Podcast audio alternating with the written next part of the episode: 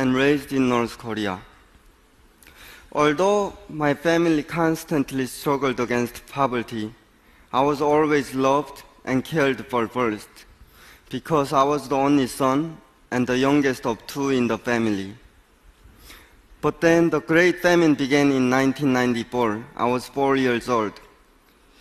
My sister and I would go searching for firewood starting at 5 in the morning and come back after midnight. I would wander the streets searching for food, and I remember seeing a small child tied to mother's back eating chips and wanting to steal them from him. Hunger is humiliation. Hunger is hopelessness. For a hungry child, politics and freedom are not even thought of. On my ninth birthday, my parents couldn't give me any food to eat. But even as a child, I could feel the heaviness in their hearts. Over a million North Koreans died of starvation in that time. And in 2003, when I was 13 years old, my father became one of them. I saw my father wither away and die. In the same year, my mother disappeared one day, and then my sister told me that she was going to China to earn money, but that she would return with money and food soon. Since we had never been separated, and I thought we would be together forever, so I didn't even give her a hug when she left. It was the biggest mistake I have ever made in my life. But again, I didn't know it was going to be a long goodbye. I have not seen my mom and my sister since then. Suddenly, I became an orphan and homeless. My daily life became very hard, but very simple. My goal was to find a dusty piece of bread in the trash, but that is no way to survive. I started to realize begging would not be the solution. So I started to steal from food carts in illegal markets. Sometimes I found small jobs in exchange for food. Once I even spent two months in the winter working in a coal mine, 33 meters underground without any protections for up to 16 hours a day. I was not uncommon. Many other orphans survived this way, or worse.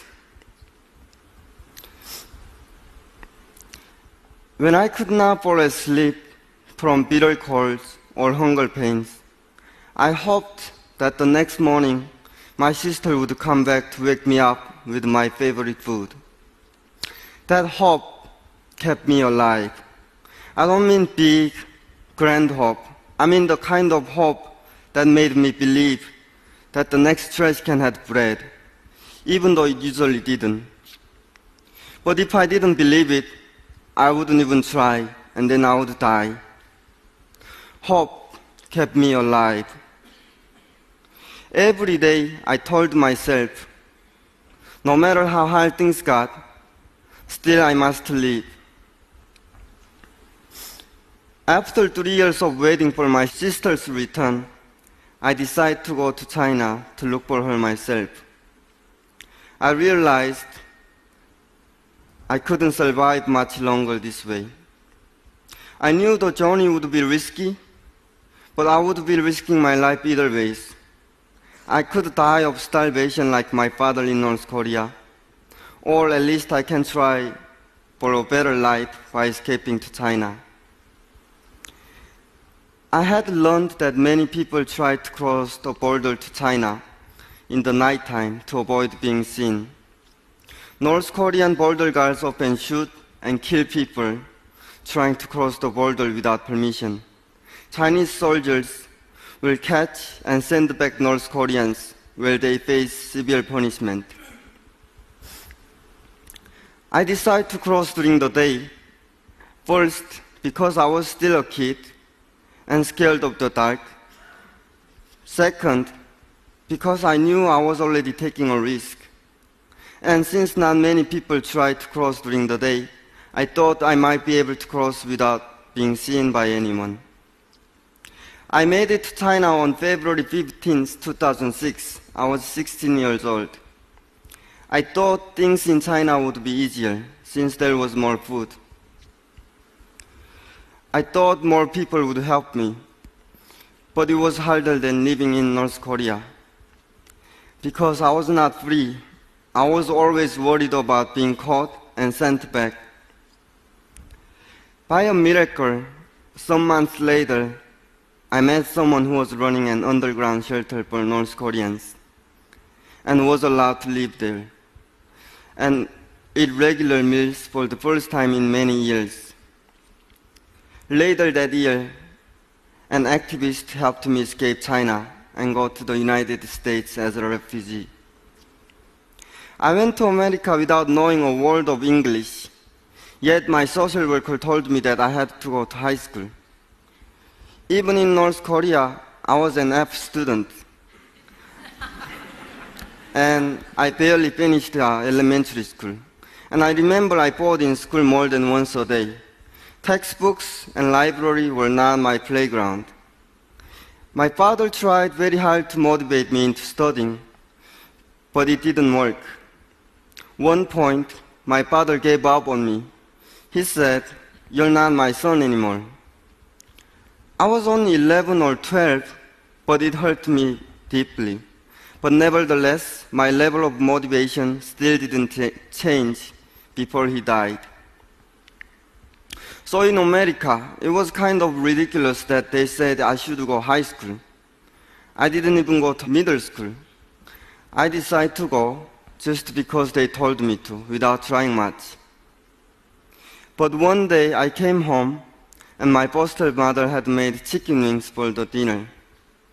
And during the dinner, I wanted to have one more wing, but I realized there were not enough for everyone, so I decided to against it. When I looked down at my plate, I saw the last chicken wing that my foster father had given me his.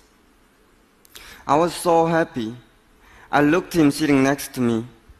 He just looked me back with very warmly, but said no word. Suddenly I remembered my biological father. My foster father's small act of love reminded me of my father who would love to share his food with me when he was hungry, even if he was starving. I felt so suffocated that I had so much food in America, yet my father died of starvation. My only wish that night was to cook a meal for him. And that night, I also thought of what else I could do to, to honor him. And my answer was to promise to myself that I would study hard and get the best education in America to honor his sacrifice.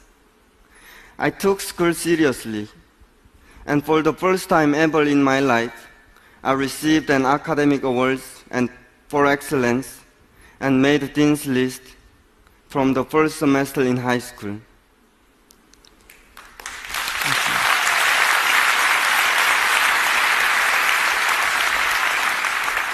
That chicken wing changed my life.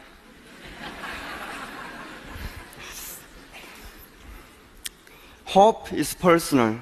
Hope is something that no one can give to you. You have to choose to believe in hope. You have to make it yourself. In North Korea, I made it myself. Hope brought me to America. But in America, I didn't know what to do because I had this overwhelming freedom. My foster father at that dinner gave me a direction and he motivated me and gave me a purpose to live in America. I did not come here by myself. I had hope, but hope by itself is not enough. Many people helped me along the way to get here. North Koreans are fighting hard to survive. They have to force themselves to survive, have hope to survive, but they cannot make it without help. This is my message to you. Have a hope for yourself, but also help each other. Life can be hard for everyone, wherever you live. My foster father didn't intend to change my life. In the same way, you may also change someone's life with even smallest act of love. A piece of bread can satisfy your hunger, and having the hope will bring you bread to keep you alive. But I confidently believe that your act of love and caring can also save another Joseph's life and change uh, thousands of other Josephs who are still having hope to survive. Thank you.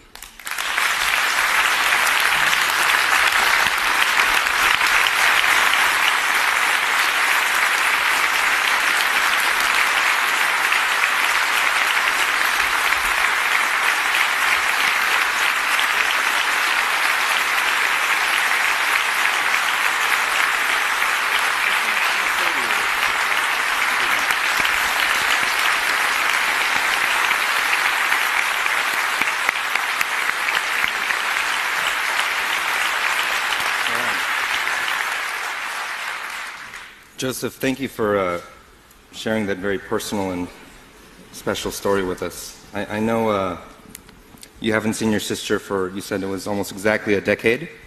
And in the off chance that she may be able to see this, uh, we wanted to give you an opportunity to send her a message. In, in Korean? Or you can do English then Korean as well. Yeah. Okay, I'm not gonna make any longer in Korean because I don't think I can make it without tearing up. Um, Nuna, it has been already 10 years that mm, I haven't seen you. I just wanted to say uh, that I miss you and I love you. And please come back to me and stay stay alive. And I I of course. I still haven't given up my hope to see you. And, uh, I will live my life happily and st- study hard uh, until I see you. And I promise I will not cry again. Uh, yes, I'm just looking forward to see you. And if you can't find me, I will also look for you. And I hope to see you one day. And can I also make a small message to my mom? Sure, please. I haven't spent much time with you, but I know that you still love me and you probably still uh, pray for me and think about me. Uh, I just wanted to say thank you for uh, letting me be in this world. Uh, thank you.